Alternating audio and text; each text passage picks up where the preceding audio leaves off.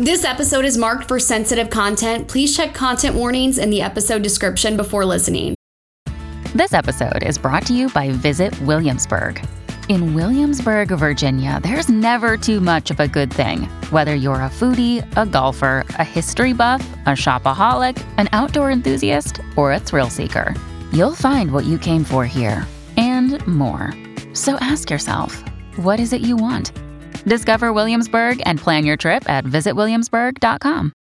This week on the Breakup Breakdown. We'd been together for seven years. He hadn't really been facing racism, but in this country, he definitely did. He and this girl had been talking. Her mom saw her young, very drunk daughter being dropped off by a black man and drew a lot of conclusion. That's when he was accused of a rape that he didn't commit. He became a completely different person. And every time we thought it would end, it did not end.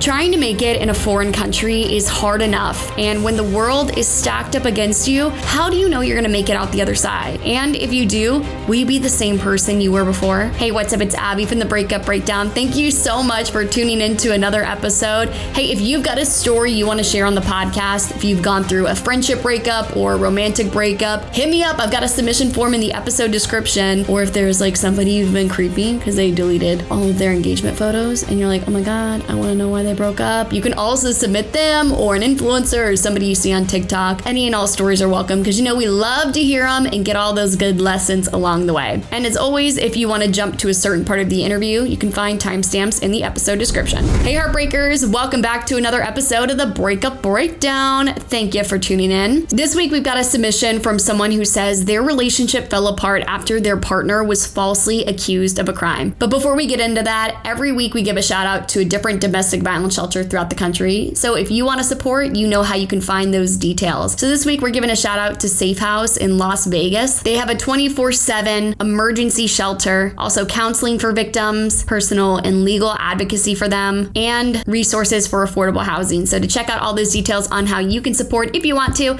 you can check out those details in the episode description. Okay, so into the submission. We're getting kind of true crimey, I guess, in this week's podcast. So the submission surrounds a court case where it says their fiance was falsely criminally prosecuted in another country. They were together for 10 years, and at some point during the relationship, he was falsely accused of a crime. The case lasted for three years, and I guess during this court case, that's when they decided to get engaged. And obviously, they're broken up now. But obviously, I have some questions like was it the contents of the court case that led them to breaking up? Did this person end up going to jail? Did the fact that it was in a foreign country keep them apart? Is this like a star-crossed lover situation? And like it's got me curious. How can someone be falsely accused and have the court case go on for 3 years? What happened? What went down? So let's find out when we break down this week's I'm not a huge fan of spicy foods, but I do like a bit of spice in other areas of my life. Reality TV fights, make it spicy. My margaritas, make them very spicy. And when it comes to the spice cabinet you keep beside your bed, you got to have a wide variety of spices to keep things heated up. If you've been looking for some more flavor to add to your life behind closed doors, Adam and Eve can help you bring the heat with some fun new items to turn up the temp between you and someone else, or if it's a single girl summer, there's plenty of options for those of you riding solo this year. Adam and Eve is offering 50% off just about any item, and they'll include free shipping and rush processing so you can spice things up ASAP. And you don't got to worry about your neighbors noticing your delivery. Adam and Eve ships things out in discreet packaging. So you and Deborah down the street don't have to make awkward eye contact when you get your mail. Just go to adamandeve.com and select any one item and select just enter offer code Abby at checkout. That's A B B Y at adamandeve.com. This exclusive offer is specific to this podcast, so be sure to use code Abby to get your discount. Code Abby.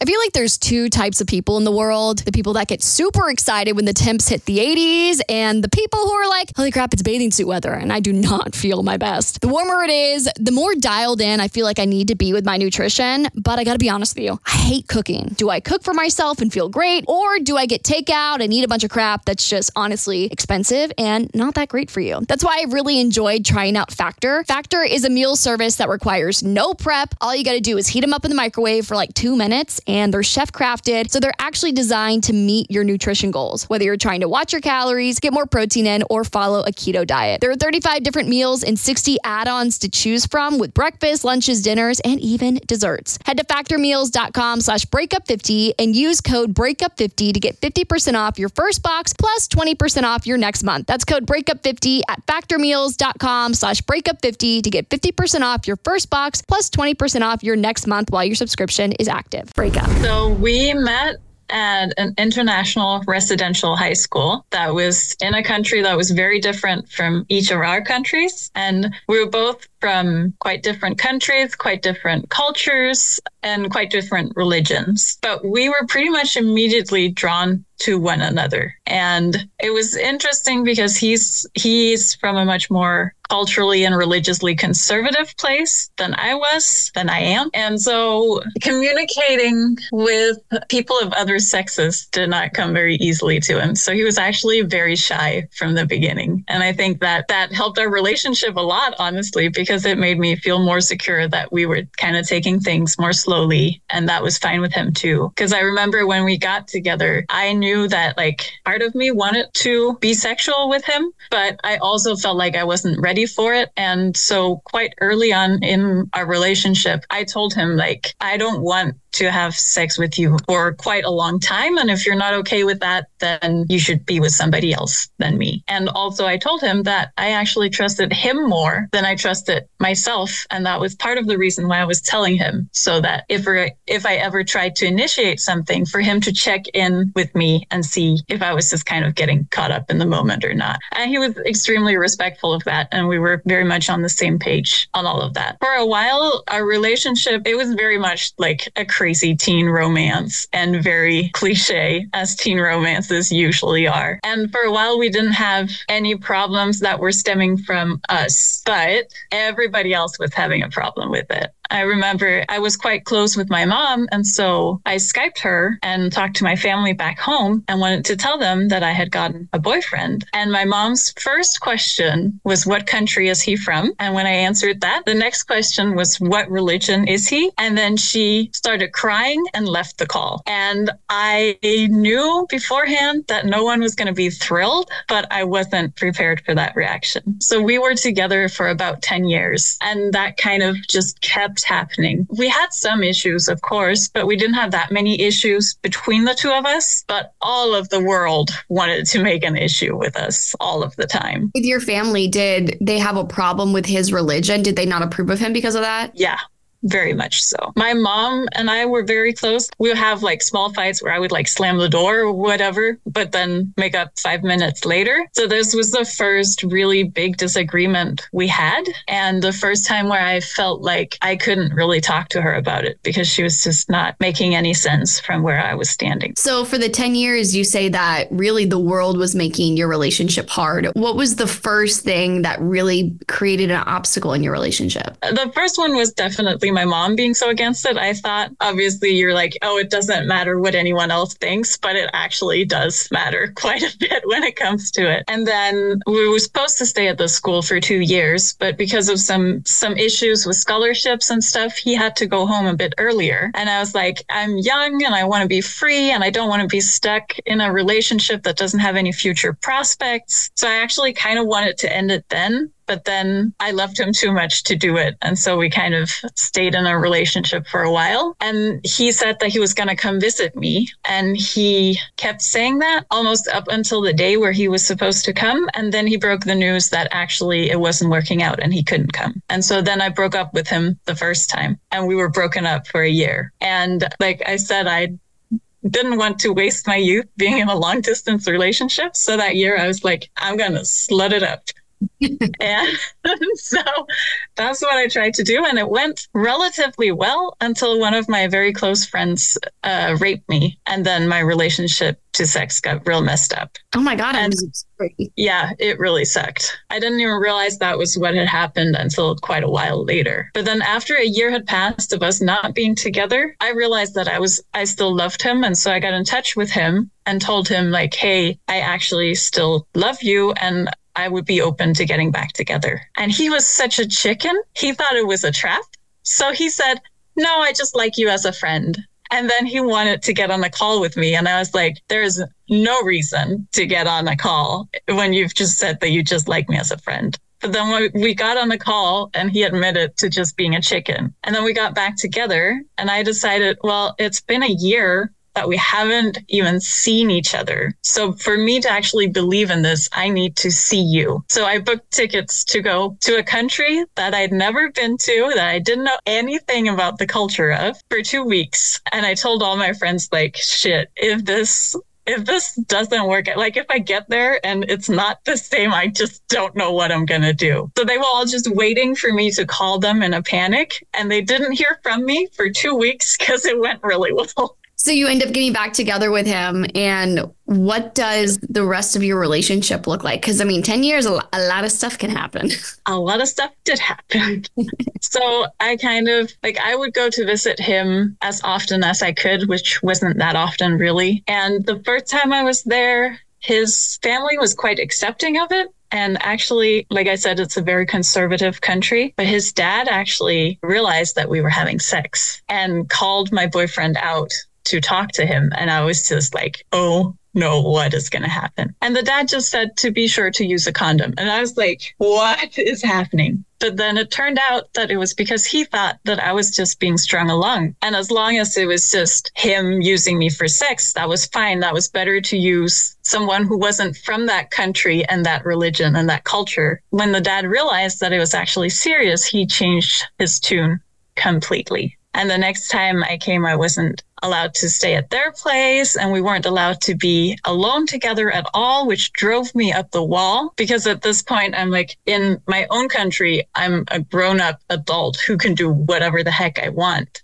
And then going there and just, oh, I hated it so much. So one time when I was going there, I said, like, I'm coming to see you, but I need some time alone with you. And my boyfriend said that the only way we could do that was uh, to lie to his family say that I was going home a couple of days earlier. And then we rented a hotel that we could stay at those last couple of days. And then I would go home, which was not ideal, but I accepted it. And of course, the two days later, when I'm going home, I meet his dad at the airport. I have never in my life felt so sick. I thought I was going to puke the whole flight. And his dad just pretended that everything was fine and then spoke behind my back and called me all kinds of terrible things. So, because we have a lot more freedom where I'm from at a younger age, and also more of a welfare system and some like social networks to catch you, I was much more able to go and visit him than he was to go and visit me, also visa issues and all that kind of stuff. So the only time he actually came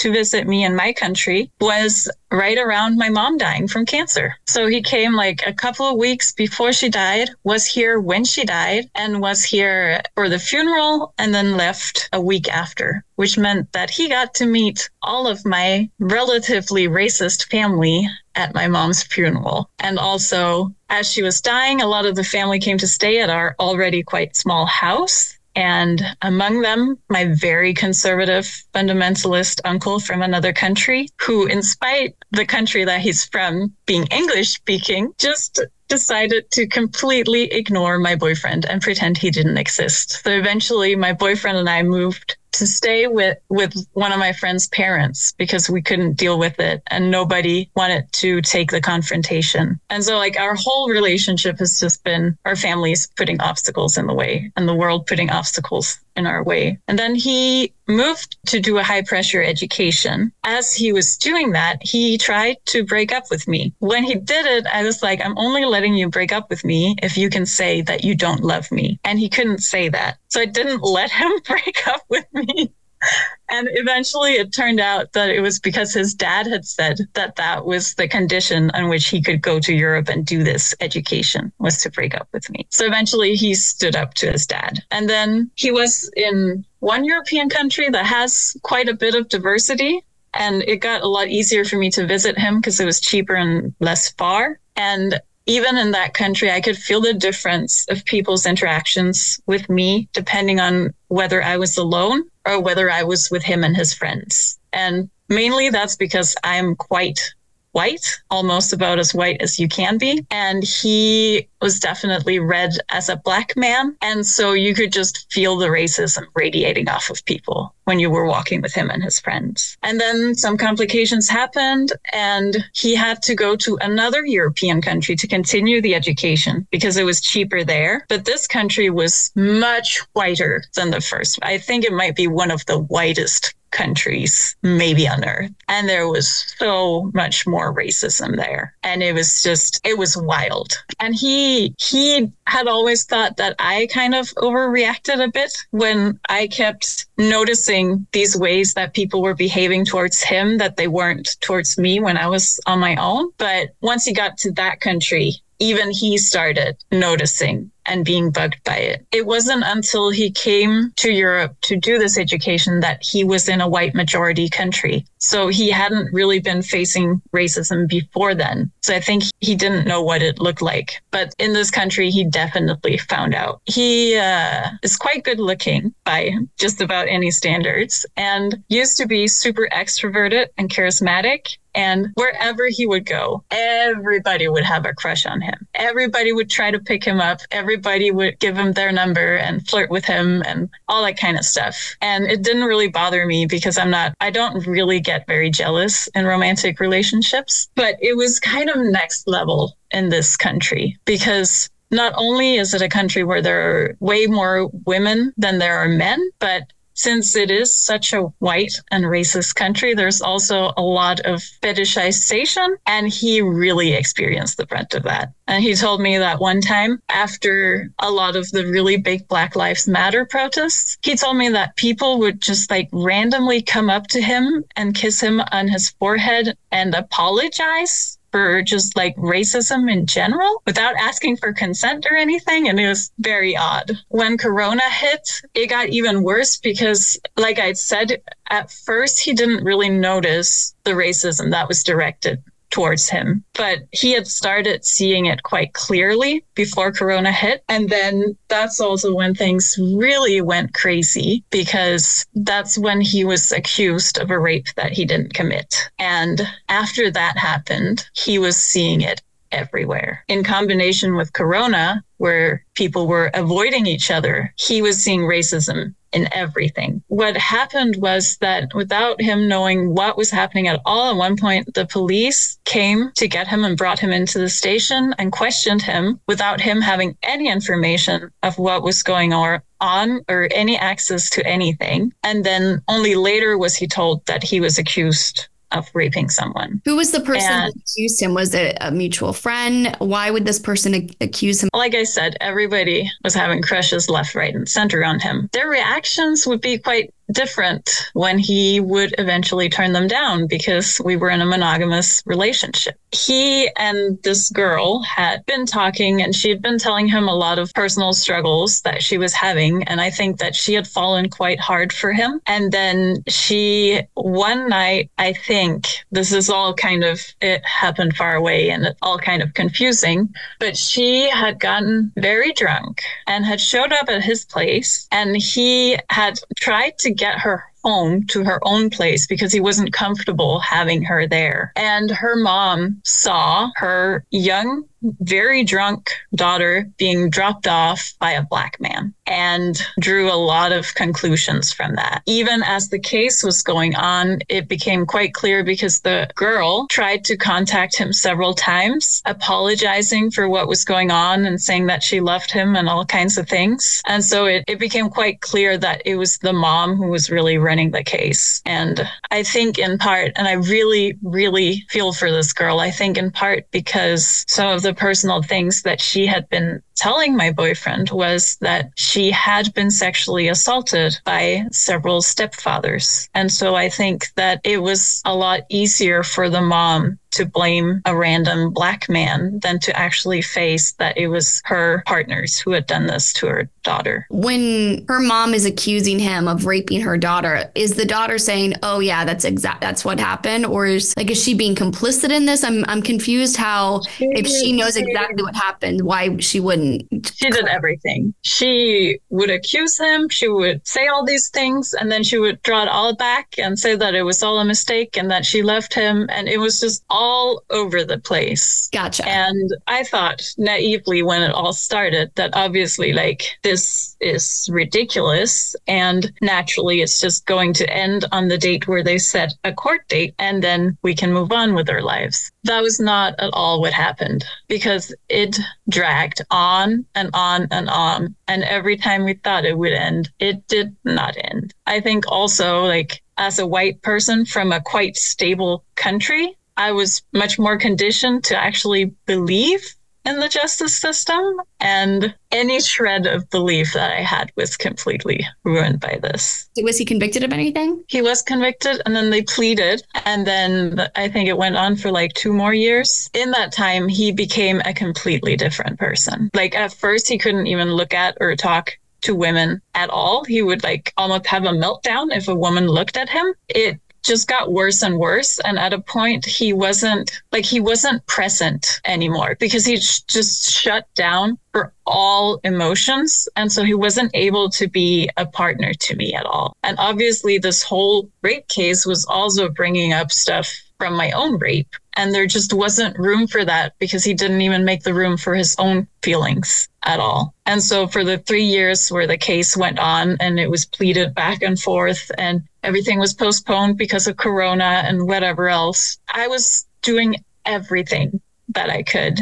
And I would go to see him and I would try to convince him to seek help. I would do everything and receive absolutely nothing back. And I think that obviously we'd been together for like seven years at that point. So, like, there was a lot of history holding us together. And also the fact that he'd been there when my mom died and he'd been the only person I told about being raped for several years and he'd been so patient through all of that and through like me having to work through my relation to sexuality at all afterwards that I kind of felt like now it was my turn to be there and be patient. But three years is just too long. So he gets convicted. It stretches on for another two years. How was he able to prove that this woman was lying about what had not happened? They did lie detector tests, both of him and her when they were doing him, they would mention her name and they would refer to like what he was accused of very graphically. And when they did it with her, they wouldn't mention his name and they wouldn't mention what had happened. And throughout the lie detector test that he got, they didn't actually ask him if he had raped her. They didn't actually ask him if he had done any of it. They just noted that he was freaked out from the situation, essentially. And he got another lie detector test that his lawyers made him do outside of the police station that showed that he wasn't lying, but the other one said that he was. And generally, lie detector tests are just kind of crazy anyway. But essentially, in the end, what made it fall out in his favor was that they had done it wrong and they hadn't actually asked the real question that they were there to try and find out. Yeah. So it made it look like they were specifically trying to paint him in a certain light. And I'm sure that yes. swayed the judge or jury or whoever ended up clearing him, which I'm so glad that that happened. I mean, God, I know that's got to be. I mean, I know every woman's worst nightmare is to be raped, but I also know it's a it's a you know anybody could say anything about you and paint you as a rapist, and how do you prove it? You know, it, other than a lie detector, I guess. Well, and the the crazy thing was too that the lawyers did note that like there isn't from the very beginning like there isn't actually a case here, which made it quite clear that it was based on racism. And also when when I myself was raped, I didn't even think about going to any kind of reporting it in any kind of way because I was too scared to admit to anyone that I had been raped because I was so scared of not being believed. So, how did this affect your relationship? I mean, I, I would think after three years, he would be elated and, you know, a weight would be lifted off of his shoulders and, you know, life would resume as, as normal. But did, did that not happen? So actually, uh, so a couple of weeks before he was cleared, there was a court date, and I decided to go there to be there because it was the final one, and now it was actually going to happen. And I remember when I got there, I was I, I, was prepared for either outcome. Like either he would be going to jail for 17 years and probably not make it out of there alive because again, racism, or he would be cleared. And I was kind of ready for those two scenarios. I had a friend come with me, even though it's to another country, because I knew that if he were going to jail, I wouldn't want to be alone and have to make my way back home. And when I got there, he came to pick me up in the airport. And I had never seen him look so small. And then he told me that it had been delayed again. And I just remember like it was the only situation that I wasn't prepared for. But then after that, we had a talk and we mutually decided like this is not, this is just not working anymore. We can't be in a relationship anymore. And at this point, actually, I forgot to mention, I had kind of forced him into getting engaged with me. Oh. And I actually yeah, let's let's very just a minor detail. Bury this major detail. I had wanted to get married to him for quite a handful of years, and with the case as well, I wasn't sure what rights I would have if we weren't married. I mean, hindsight, fortunately, but at that time it was really an uphill battle. It was just about completely impossible for us to get married because we were from different countries. So again, racism. Gotcha. wild. You guys decide to break it off, and is that the final time that you guys end your relationship? Yes and no. We decided to break off our relationship. Formally, we did. I gave him the ring back, but practically it was still the same. Like we were still calling and talking and saying I love you, and not that much really changed. And then a couple of weeks later, he was cleared. And a couple of weeks after that, he got to go home. When he was cleared, neither of our reaction was, okay, then let's get back together because we both knew there was more to it than just that. All of my friends were like, oh, so now you're getting back together. And I was like, no, no, we're really not. When he got to go home to his own country, I had an oral exam that day. And I knew that with the time difference and everything, he would get there before I woke up so I could wake up to like confirmation that he had gotten home now. And I remember waking up and there was no confirmation. And he had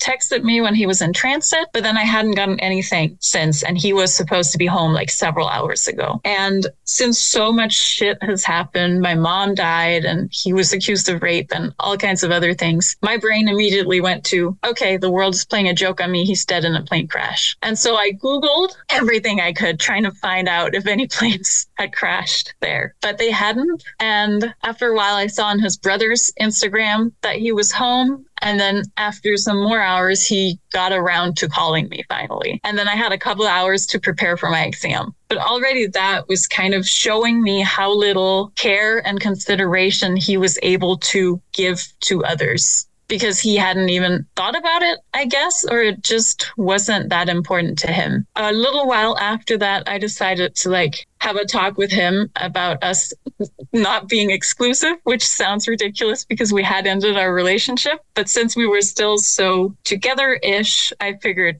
I wanted to make it a proper conversation. So we agreed on that. And I wanted to get to dating and do things. And I asked him if he was comfortable hearing about that. And he said yes. And it turned out that he wasn't because a little while later he called me and said that he was cutting off all contact with me. And I was just floored. And I'm not very good in like in confrontational situations that I'm not prepared for. So I didn't really react apart from saying like, if my dad dies, can I still call you? And he was like, is your, is something wrong with your dad? And I was like, no, but I mean, people die. And so he said, if, if your dad dies, you can call me. But then the next day, I decided to call him and tell him, like, hey, I get what you're trying to do, but you're doing it in the wrong way. Let's have a talk about this. But then he just, he, he just pulled it all back and he was like, oh, yeah, that was dumb of me. Let's just be in contact. Some time passed. And then at one point, he had told me that he was to delete his Instagram, whatever.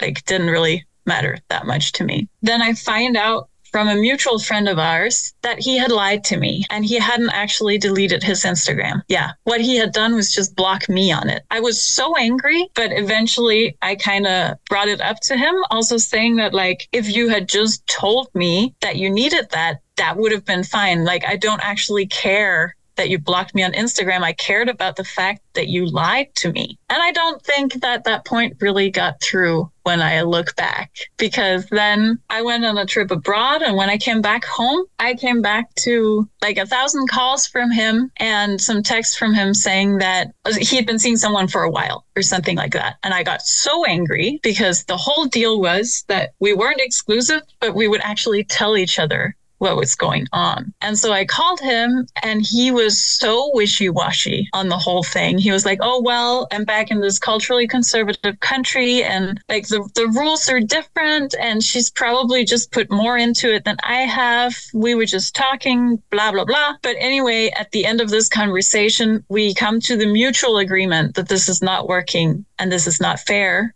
and we need to cut off contact. But unlike the time before where he did it, I needed to have a certain date where we would talk again and kind of like reevaluate things. And so we set that date for the beginning of July, which was like two months in the future at this point. And then we went no contact. And I started feeling way better during that time because I didn't have to worry about his self destruct and inconsiderate behavior because he was just so completely incapable of realizing that his actions had consequences for people around him at this point, which became even more clear when he called me a couple of weeks before we had scheduled the call. Actually, at first, he sent me a period. And I was like, what is going on? Then he sent me another period. And I thought maybe his baby brother had gotten a hold of his phone or something. And then he called me and then we had a long conversation where, again, I am not good at thinking on my feet, especially when it's a very emotional situation because I lead with my emotions and my heart.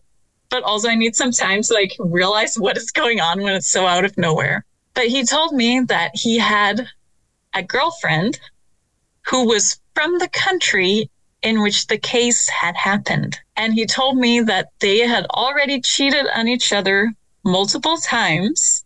And he told me that she wasn't comfortable with him being in touch with me.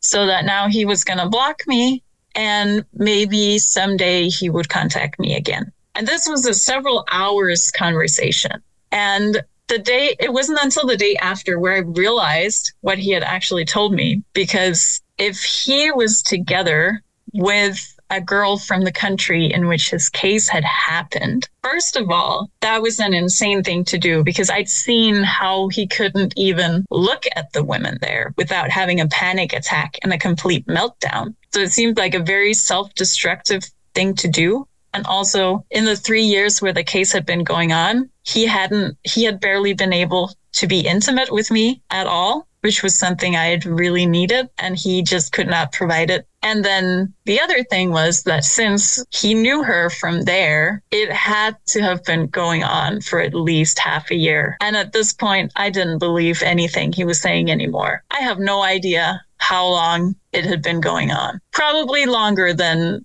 I would like to believe for sure. Do you have any idea how they may have met? Because I'm picturing this guy is like a shell of a human. He's walking around, he just goes to his court date, he just goes home, and then he sees you for a little bit. Like, where would they even run into each other? Oh, he had another coping mechanism, which was a lot of partying and alcohol. So, probably and, a somewhere. Yeah, definitely, I would almost say. So, like, th- that was definitely something he struggled with during that time because that was his only way of coping to just get yeah. really drunk. Well, did that bombshell of him saying, Oh, I had this other relationship, did that at all help you be able to finally cut things off and move on? Oh, yes. The next day, I blocked him everywhere because I was like, You don't get to decide when you want to come in again. And also, I could see that in the months where we hadn't had contact, I had been doing so much better. And in the time where we hadn't been together, I had started to be comfortable enough to explore my gender some more and switch my pronouns to they, them, and be more open about the fact that I was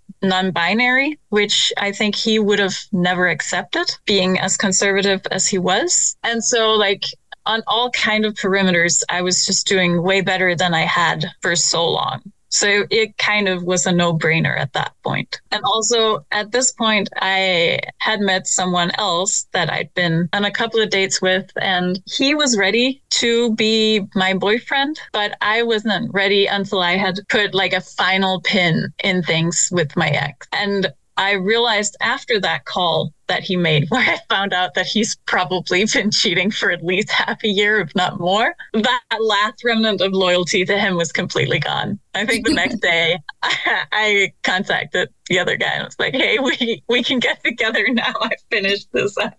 Like now that I've just played not played up, we can move on. I can be my full self. We can be together. So really, exactly. this breakup. I mean, a lot of times when I get to the end of a breakup with someone, I'm like, "Oh God, like how does are you good?" But it really seems like you ending this relationship of almost a decade was really good for you. So incredibly good. Like I miss what we had, but I definitely don't miss what we had the last three years. And looking back, I'm also like, how how did I get through that? And how I, I'm just flabbergasted myself, honestly. Do you have any regrets? I, I, think you did what felt integral to you at the time. Like I think standing by your yes. boyfriend at the time. I, I I think you really felt like this is this is the right thing to do. But do you have any regrets from that experience? Like do you think you wish you would have walked away when you started to feel things when they first started to not feel right? Um I think very much like you say, like I did what I could at the time. And I think I would feel like I wasn't the person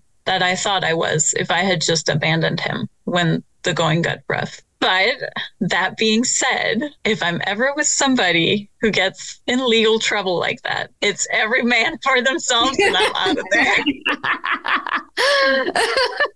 oh my God. Well, do you hold any resentment for him at all? Because I mean, if I'm you and I stick by my man for three years while he's in a freaking court case and then I don't leave with anything, I'm going to be pissed. I definitely was pissed for quite a while, but I think also like I honestly I just feel sorry for him mm-hmm. because and that was also very clear from the last conversation we had. Now we haven't been in contact for over half a year. But from that last conversation it was so clear that he is on such a self-destructive path that I honestly like pray for him and all of his surroundings that they're going to be okay. Self destructive in what way? Like getting with a girl from that same country and then them both cheating on each other, not seeing a future in the relationship, but still staying together and them both being controlling towards each other. And it again is just so completely opposite from the guy I fell for 10 years ago. It's impossible to recognize. Something that really helped me was this this new boyfriend that I found who was very adamant because right after the call, I felt so stupid. And I was so annoyed with myself for believing him and believing him so many times and letting him get away with lying to me so many times. And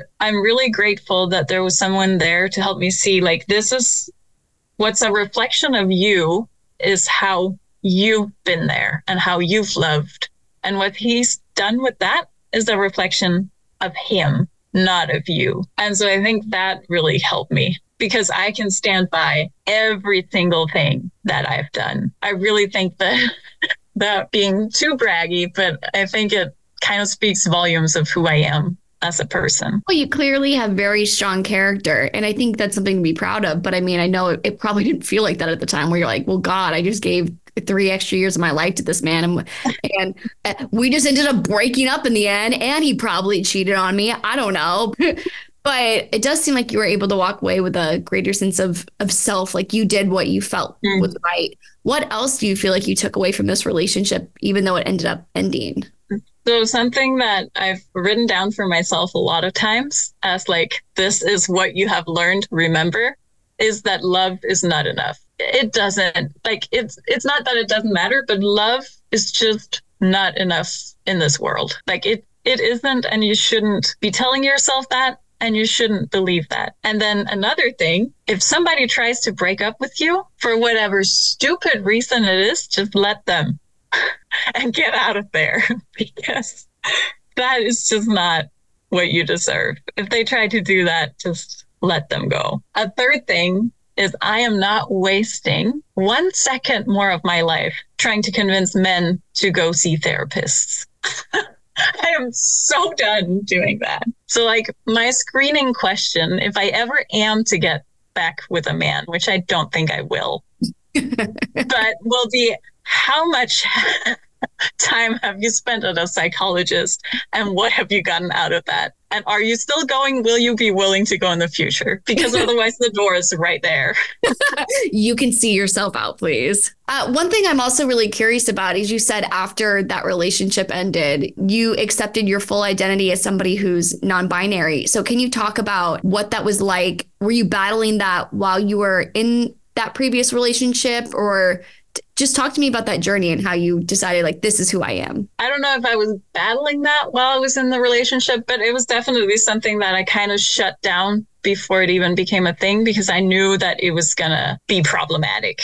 And also coming from a religious background myself, I spent a lot of time being being back and forth on it and whether how to unite those things because people from both sides were telling me that you couldn't be both at the same time. Mm. And so, what really helped me integrate those parts of myself was actually um, queer Bible studies and just like finding queer Christians and seeing how it just totally makes sense. and like That's so fascinating to me. Where okay, because I, I come from like I'm from like the religious South, and those two things are mm-hmm. Like considered like oxymorons. Like you just don't put the two together.